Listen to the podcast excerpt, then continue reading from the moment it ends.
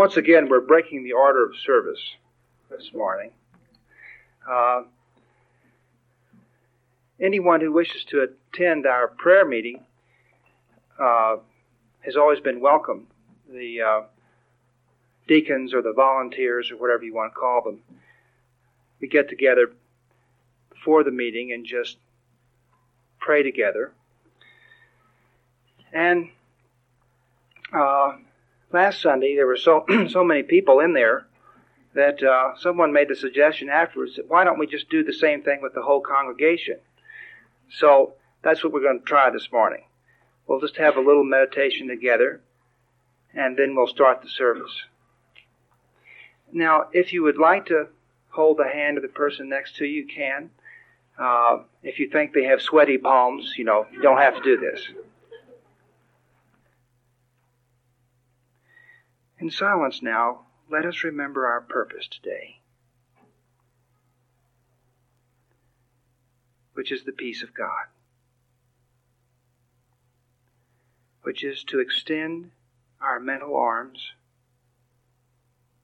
around not only the people beside us, but everyone in this room, in this town of Santa Fe, in this world, in this universe. We have no barriers now, no tightness, no defense. We let in every living thing, and we bless it all. This is our day of peace. Our day to remember that our path home is a happy path. And in happiness we welcome all our brothers and sisters. And so, for just a moment now, let us pause and feel the oneness of all life and the blessing that blankets it. Okay, This morning's reading is from A Course in Miracles from the text, page 157. Remember always that your identity is shared and that its sharing is its reality. You have a part to play in the atonement, but the plan of the atonement is beyond you. You do not understand how to overlook errors, or you would not make them. It would merely be further error to believe either that you do not make them or that you can correct them without a guide to correction. And if you do not follow this guide, your errors will not be corrected. The plan is not yours because of your limited ideas about what you are. This sense of limitation is where all errors arise. The way to undo them, therefore, is not of you, but for you. The atonement is a lesson in sharing which is given you because you have forgotten how to do it. The Holy Spirit merely reminds you of the natural use of your abilities. By reinterpreting the ability to attack into the ability to share, He translates what you have made into what God created. If you would accomplish this through Him, you cannot look on your abilities through the eyes of the ego, or you will judge them as it does. All their harmfulness lies in the ego's judgment. All their helpfulness lies in the judgment of the Holy Spirit. The ego, too, has a plan of forgiveness because you are asking for one, though not of the right teacher. The ego's plan, of course, makes no sense and will not work. By following its plan, you will merely place yourself in an impossible situation to which the ego always leads you. The ego's plan is to have you see error clearly first and then overlook it. Yet how can you overlook what you have made real? By seeing it clearly, you have made it real and cannot overlook it. This is where the ego is forced to appeal to mysteries insisting that you must accept the meaningless to save yourself. Many have tried to do this in my name, forgetting that my words make perfect sense because they come from God. They are as sensible now as they ever were because they speak of ideas that are eternal. Forgiveness that is learned of me does not use fear to undo fear, nor does it make real the unreal and then destroy it. Forgiveness through the Holy Spirit lies simply in looking beyond error from the beginning and thus keeping it unreal for you. Do not let any belief in its realness enter your mind, or you will also believe that you must undo what you have made in order to be forgiven.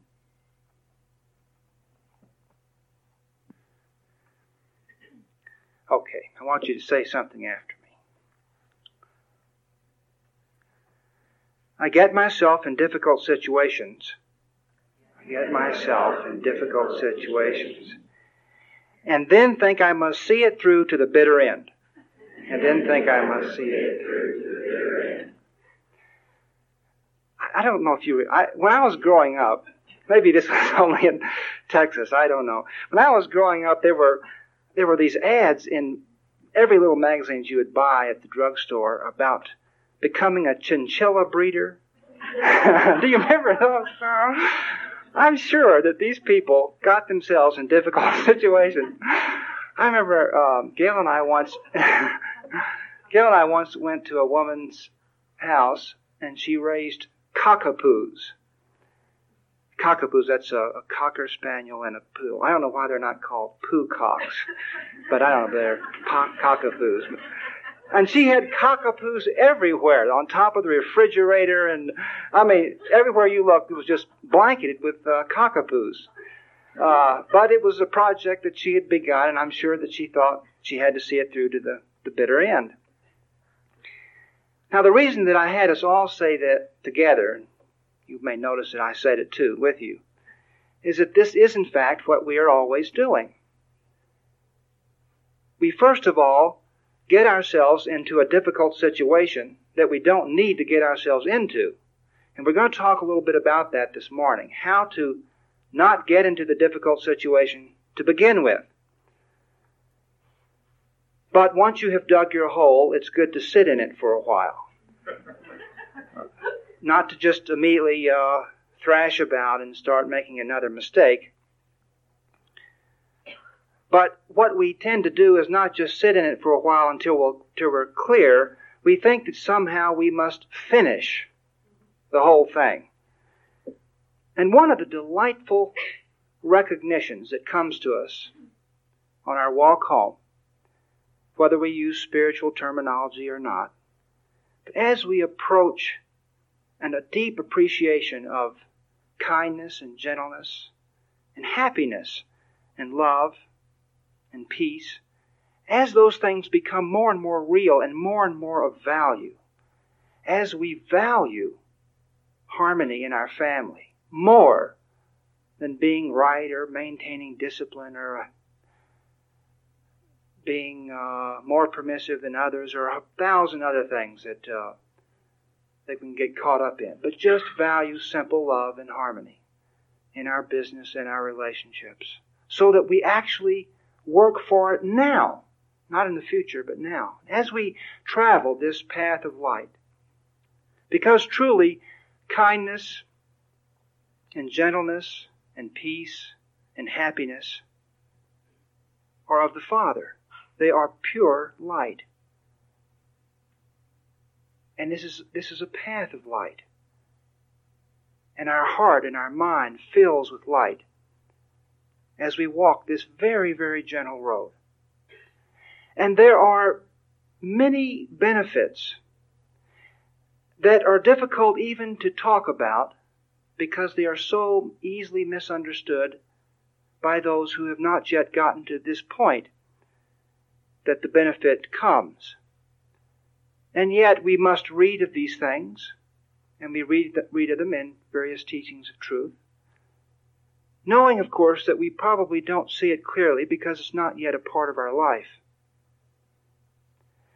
But unless we see what the benefit will be, and that unless we give our trust to the benefit, it is slow in coming.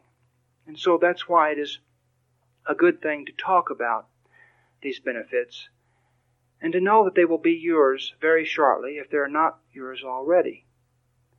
And one such benefit is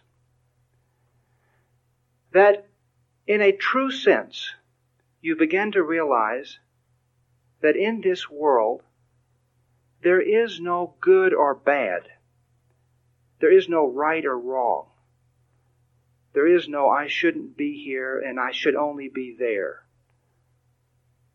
I want only this person and I can't stand so and so. This is a pure fiction.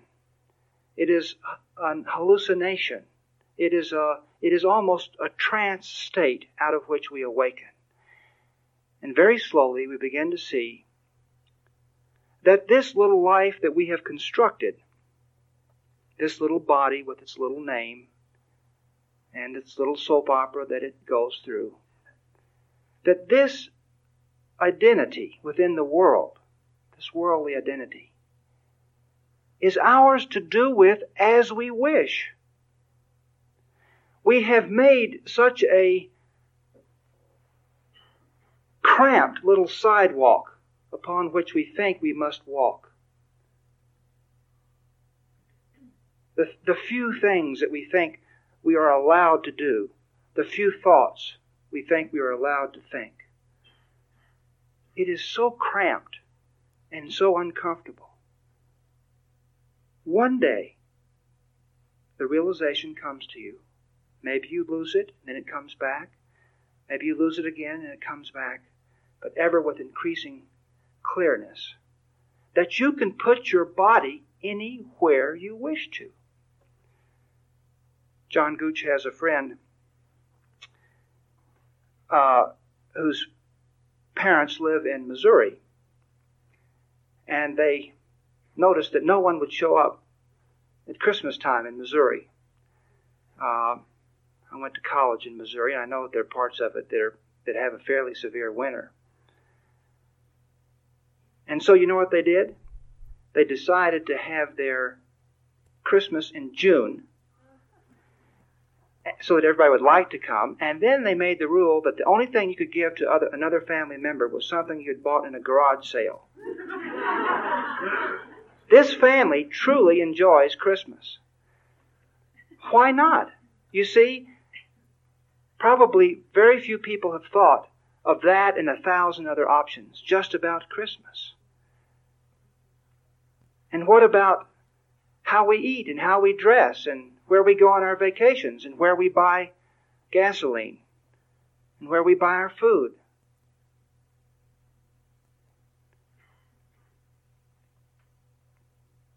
The uh, the carnival we have I don't know was it four or five times now John has been taken to the carnival.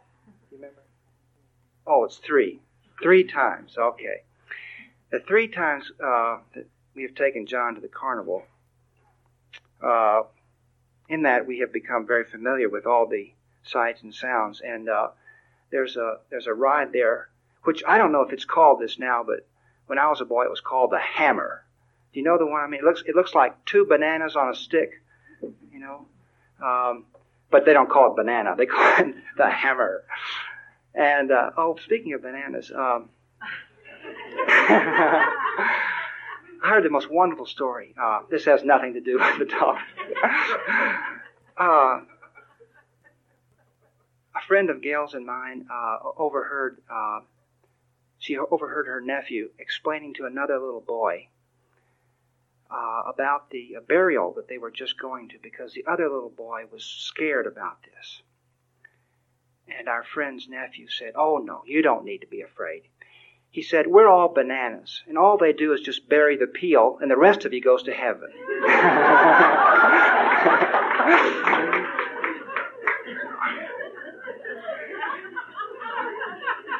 Isn't that? Children see these things so clearly. You know? uh,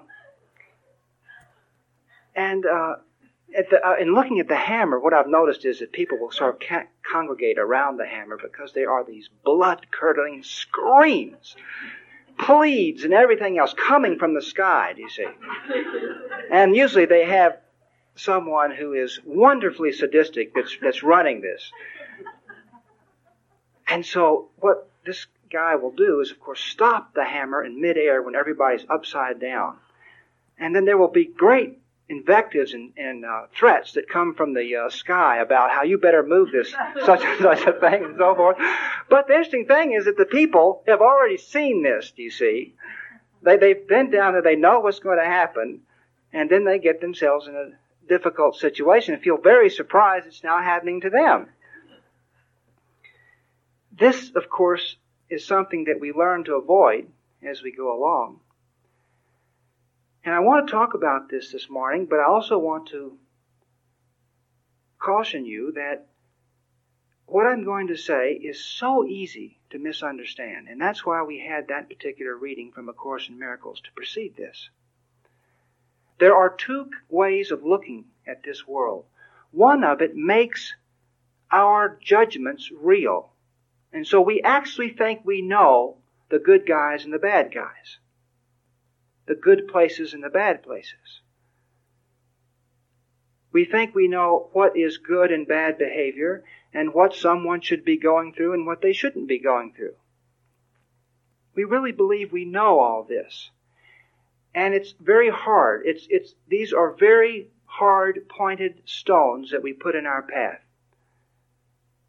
this thought that we can judge this world and that we can start with the premise that part of it's healed and part of it isn't. And that's just nonsense. There are no good or bad places in this world. There are no happy or unhappy places. There are no good or bad people. There is no good or bad behavior. That's very easily misunderstood. That sounds like I'm condoning rape or something. Of course, that's not true. That has nothing to do with condoning violence and hurting people and so forth. It simply means that it is what we bring to the situation that sets the tone, that allows our way to be either difficult or easy. And this is the thing we must begin to trust. Are we making things difficult for ourselves? or are we making them easy? Now, as we go along, we do begin to see the world more clearly, as we said last time, as well as seeing truth more clearly. This does not mean that we are judging it. It means we simply see the nature of the world, and we see not only the nature of the world, but we see the nature of certain places in the world without judging them.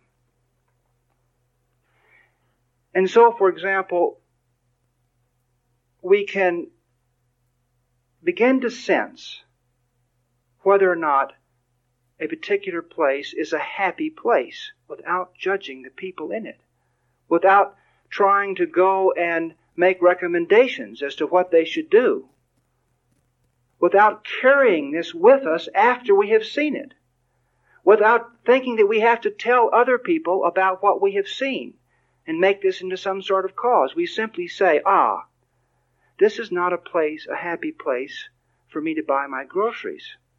This is not a happy place for me to have my car filled up.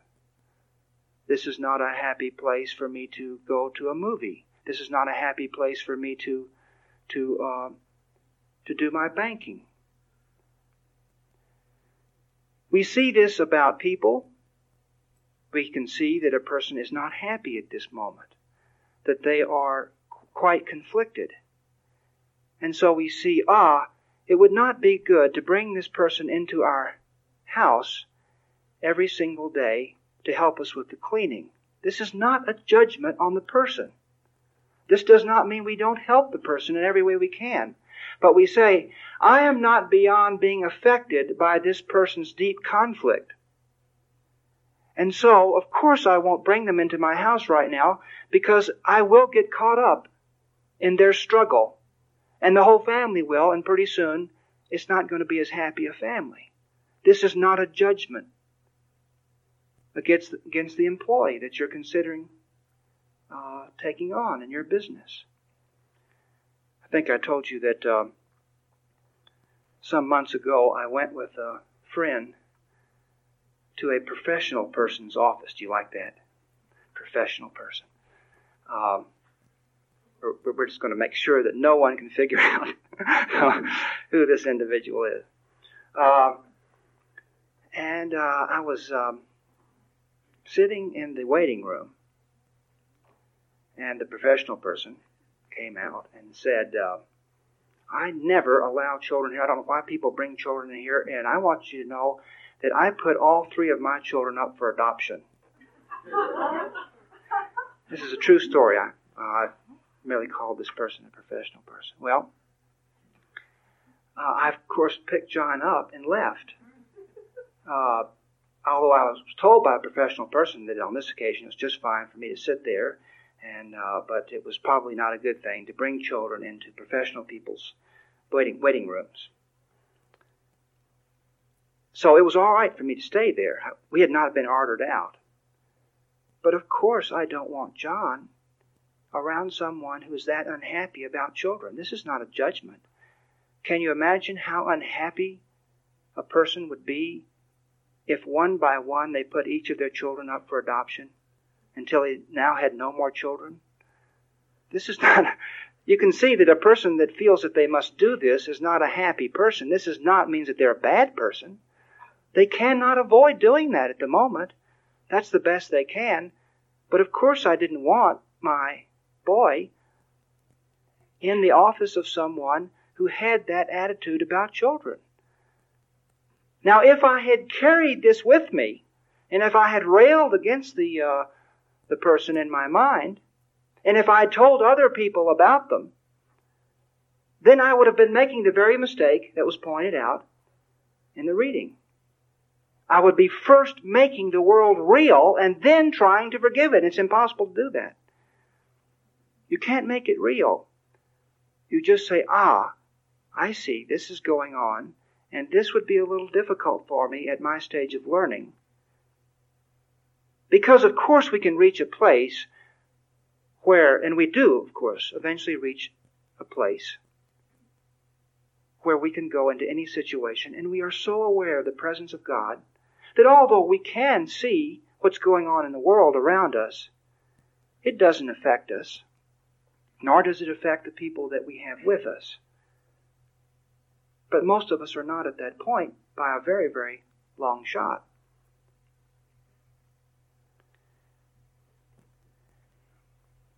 And talking about uh,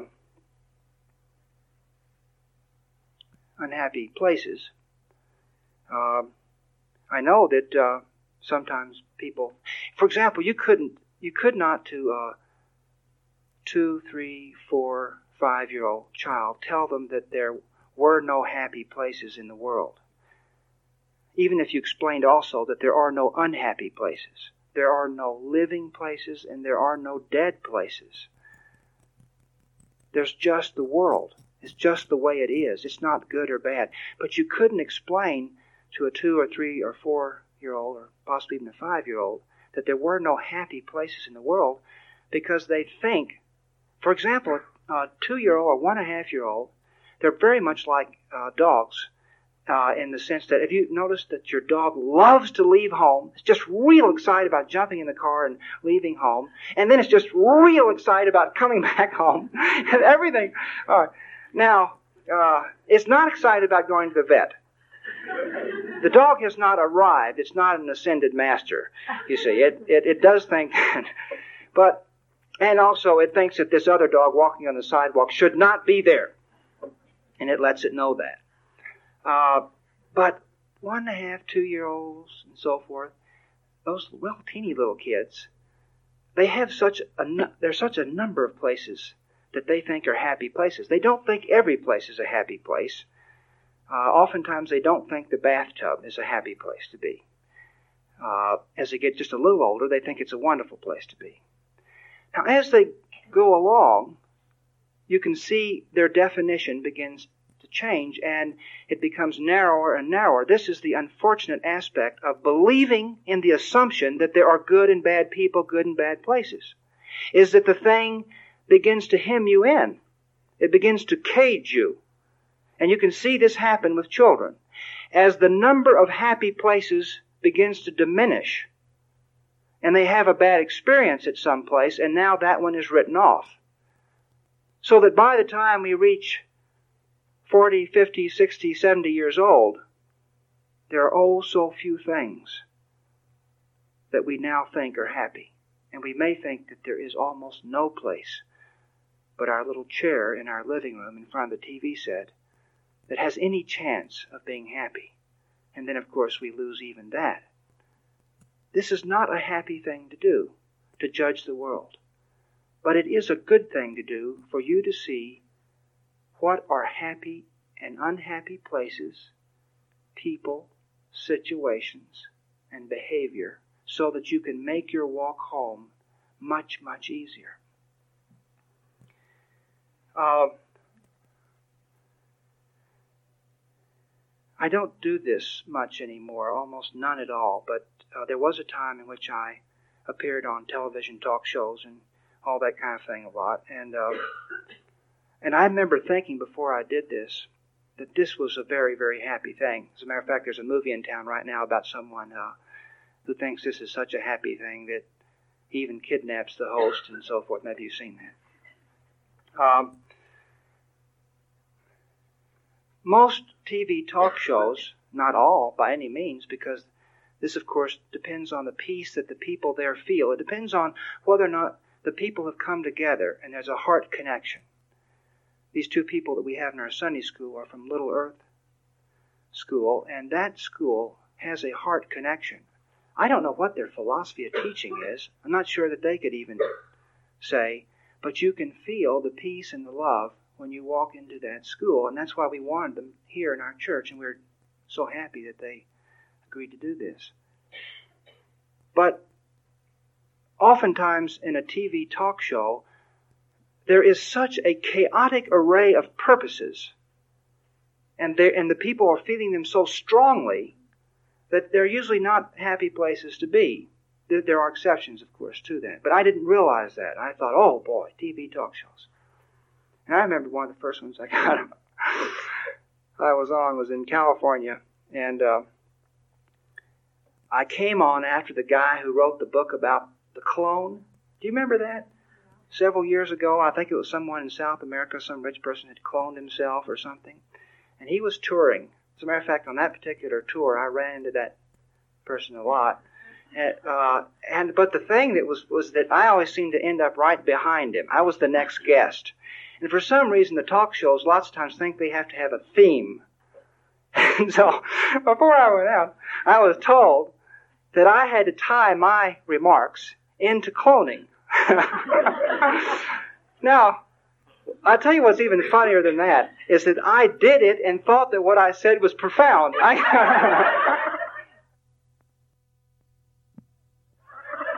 I don't know what I said. I know that there, I have a statement in one of my books. Uh, all our differences are superficial.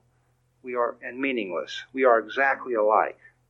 Uh, and that's not the one I used, but I, I, I saw later that it could be used that way. There are certain situations that you could be aware of if you would like to. You see, here's what I'm talking about. I'm talking about developing a sense that when someone comes up to you and invites you to something, or asks you to do something, to take on something. Notice, please, that you have an instinct about whether or not this is a good thing for you. This is quite different than a judgment about the person.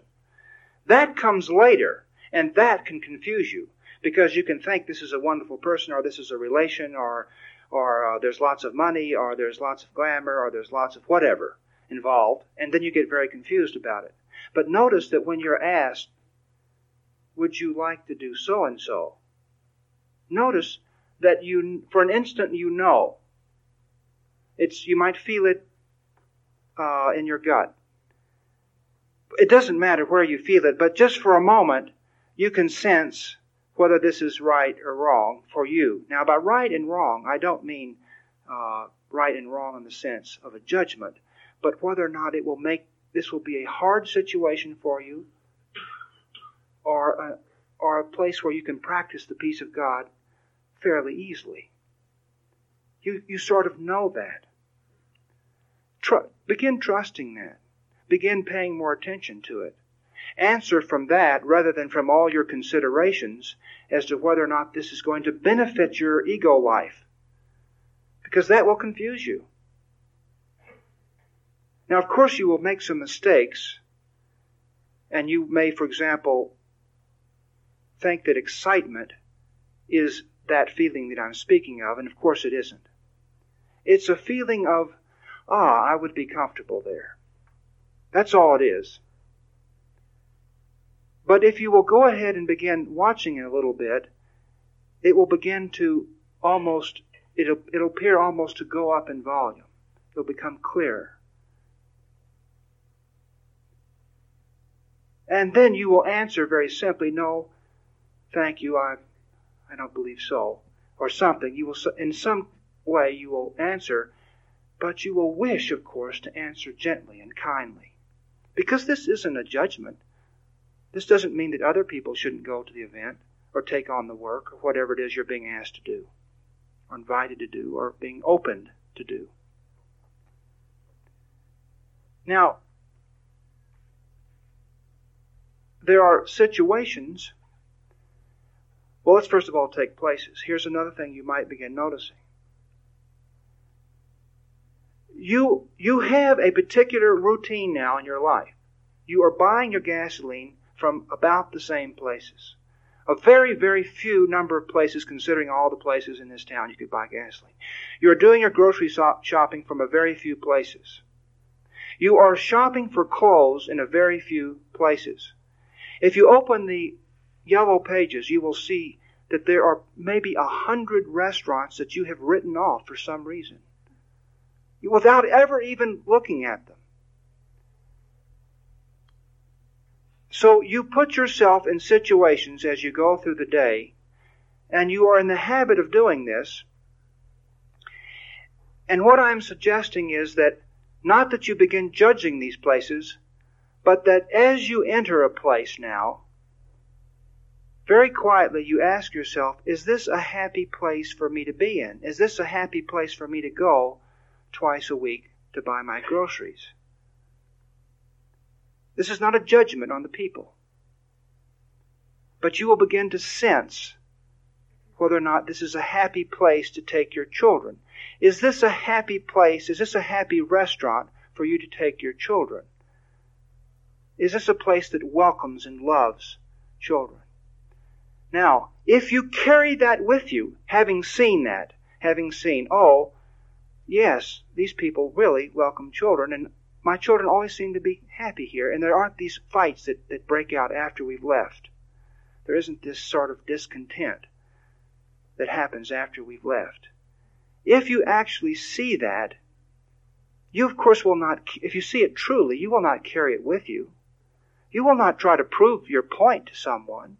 If you are asked, of course you will state it, you will give an honest answer. It's always best in this world to be honest.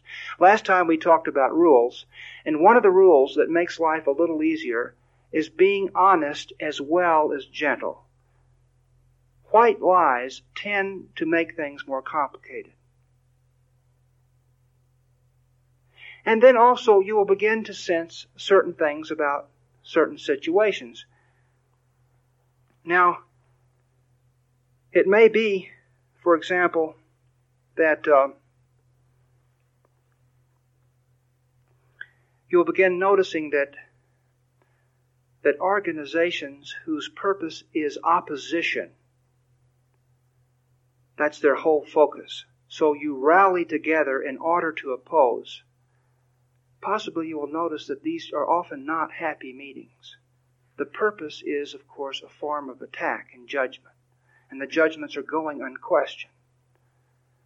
Possibly you'll begin to notice that events that in some serious way, in worldly terms, decide who is better and who is worse, are generally not happy places to be. Some occasions in which there is a very strong emphasis purely on bringing pleasure to the body can be very lonely places to be. And so, of course, there is that sort of general recognition. But in addition to that, you can begin to sense that there are certain situations for you that just tend to be not happy. Now, you don't make a rule in the sense that you write off this forever and forever and forever. You just say to yourself, ah, this isn't a happy situation. It is not an easy situation for, for me to be in at this time.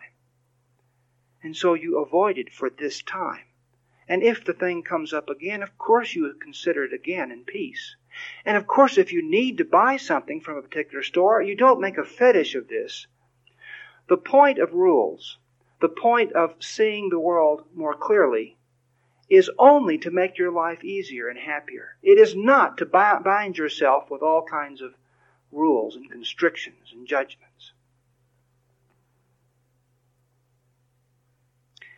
And you will also begin to notice certain behaviors, as we talked about last time, that make life more difficult for you. We last time talked about how the general rule of do not discuss other people's egos will make life a little easier on you. This is very difficult to do. I'm not telling you that this is an easy thing to do. This is a very deeply ingrained habit that we have of getting together with other people and then discussing someone else's ego or a group's ego.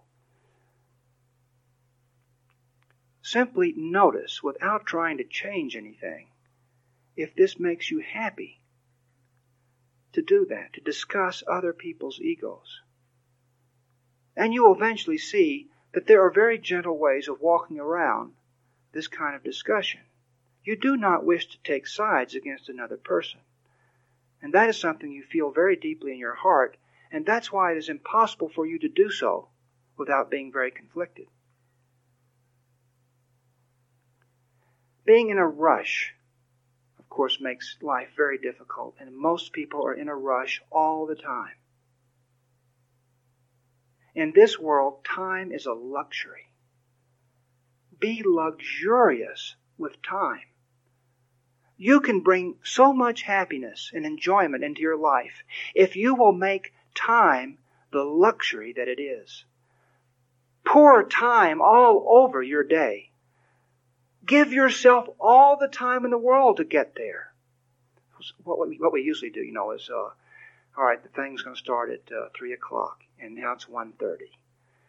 And uh, I said, well, it's one thirty, and uh, I don't need to get dressed yet. I, I think I'll go start the new edition, you know, uh, or uh, what we, you know, something. We begin something, and of course, suddenly now we've got to get the, uh, we've got to get dressed at the last minute. It is, it is almost impossible for people at our level of learning to rush to some place and still be at peace. It is, of course, possible to do that, but it is very difficult. You will make yourself so much happier if you will give yourself all the time, more than enough time, to get your children dressed, to eat your dinner, to go out for the evening, to take your bath, to watch your program, to whatever it is you choose to do. Pour time all over it. And peace will be much easier.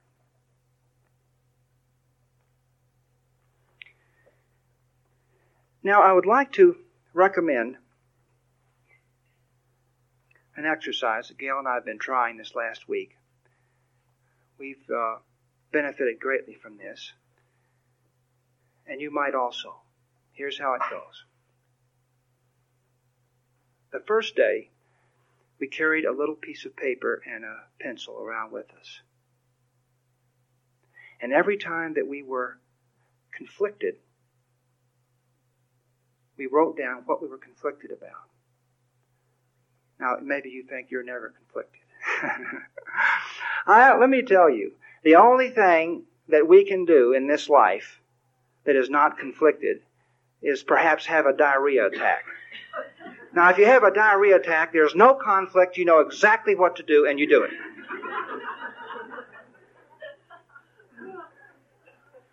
This may require a degree of honesty that you are not used to exercising. Another word for conflict is a question. Is there a question in your mind about it? There are no questions in God. And to be one with God, to recognize your oneness with God, to wake up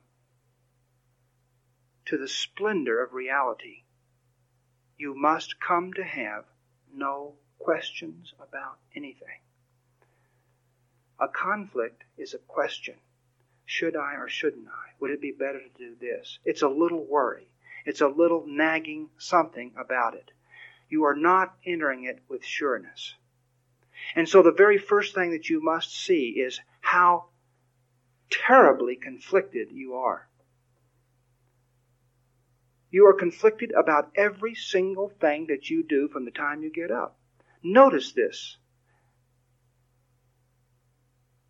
This is true seeing because you will do nothing about it that first day except put it on a piece of paper.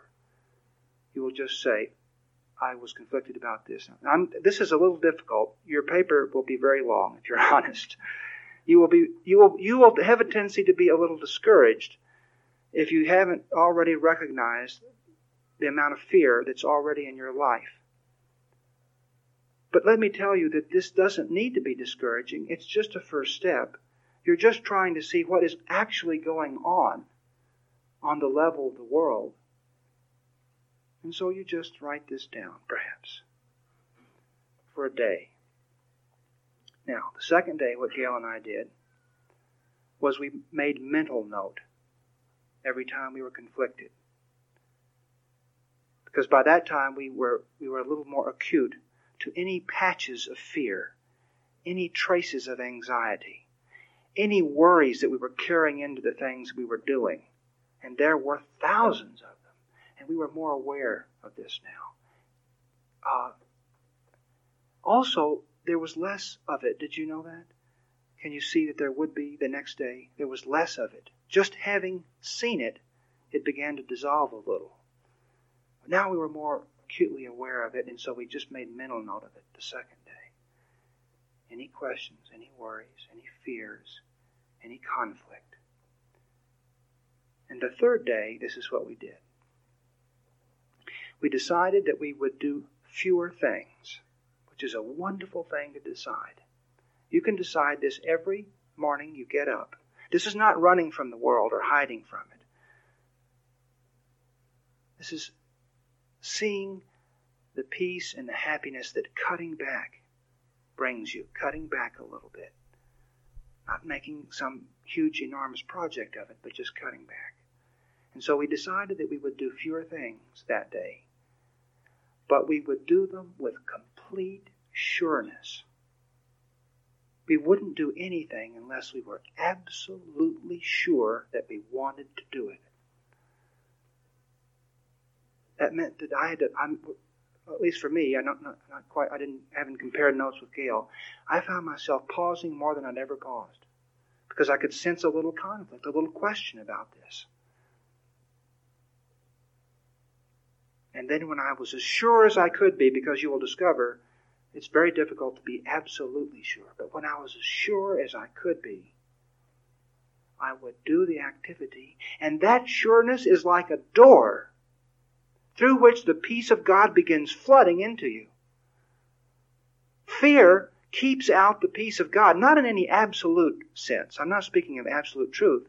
But you can't experience the peace of God if you are scared, if you're anxious if you're questioning, if you're worrying, if you're second guessing why you're doing things, if you're thinking maybe I should be doing something else, but I ought to doing something else, but I ought to do this, and I'd really rather be doing that, and all this stuff. You see, Not one word is needed in order to walk home.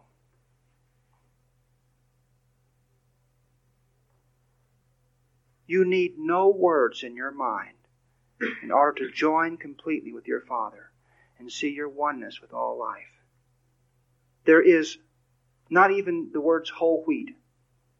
You don't need any words. Sugarless. You don't need that word. You don't need any words. Preservatives, don't need that word. I was noticing uh, the. Uh, have you ever noticed it on on Worcestershire sauce?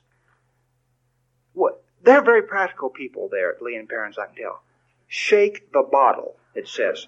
Now others just say shake well, and I was always doing the shimmy and everything, you know. But then I, I said, oh well, maybe it says shake the bottle.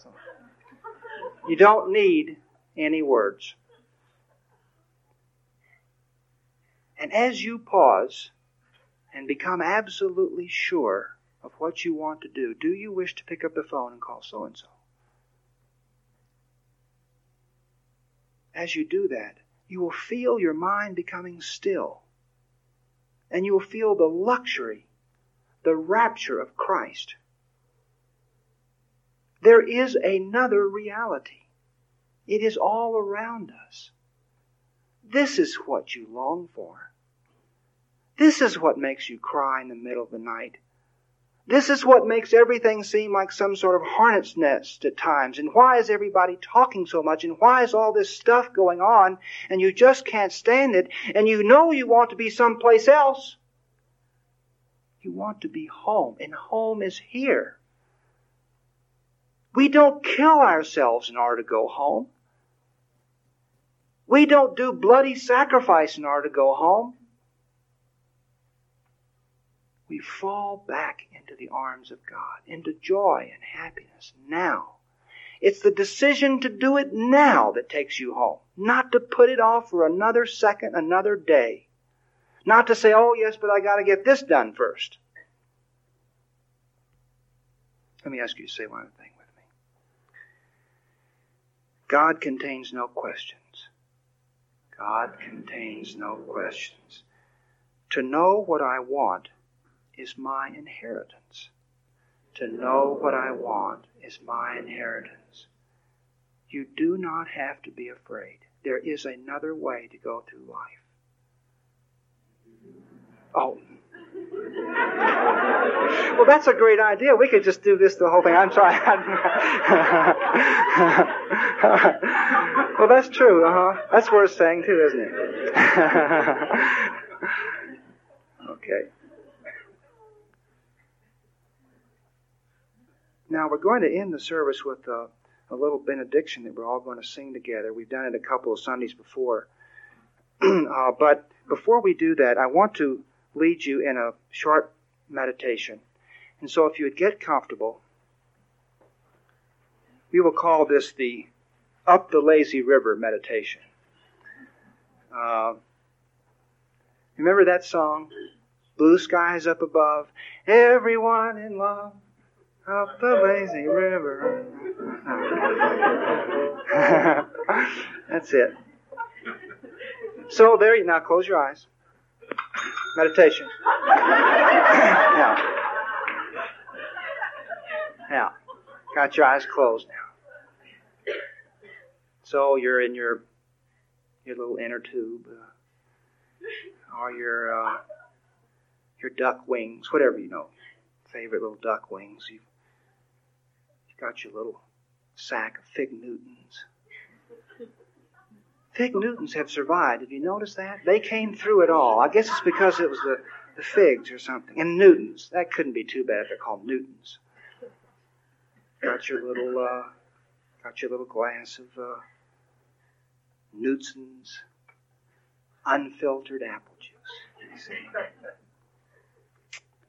And uh, it's always interesting. Have you noticed that Although we're still meditating now, but I, while you're meditating, have you noticed that uh, it's not enough for them to say no preservatives? They've got to uh, they've got to list everything that it doesn't have. No BHA, no artificial color, no rat tails. No, it just goes on and on and on.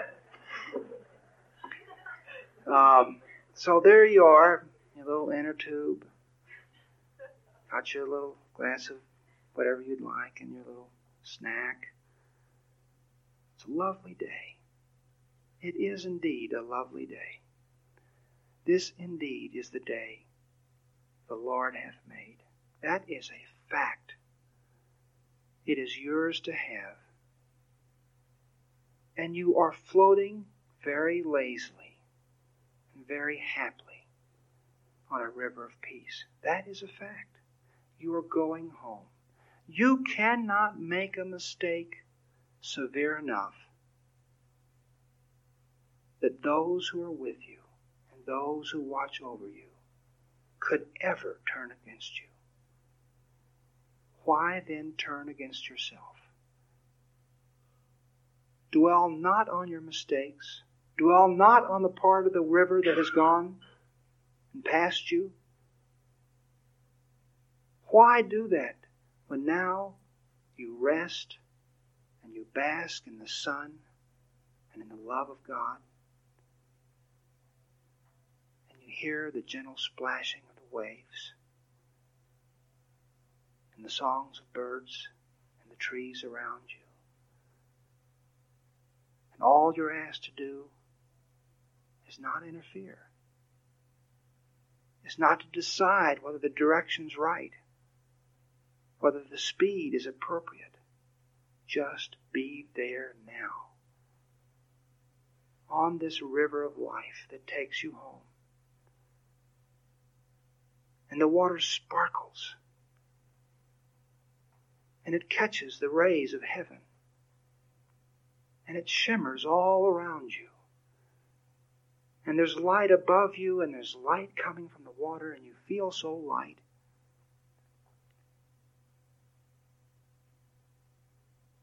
The river widens. And there's a hush now. And only the song of heaven can be heard.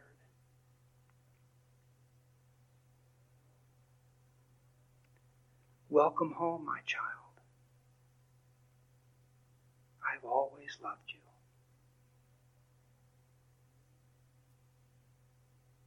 So be home now,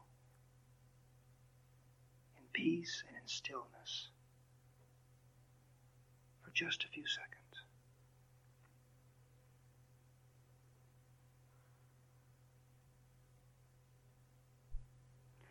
Okay, we're going to do a, a, little, sing a little benediction. I know that uh, last Sunday your kids ate five donuts and you didn't get even one.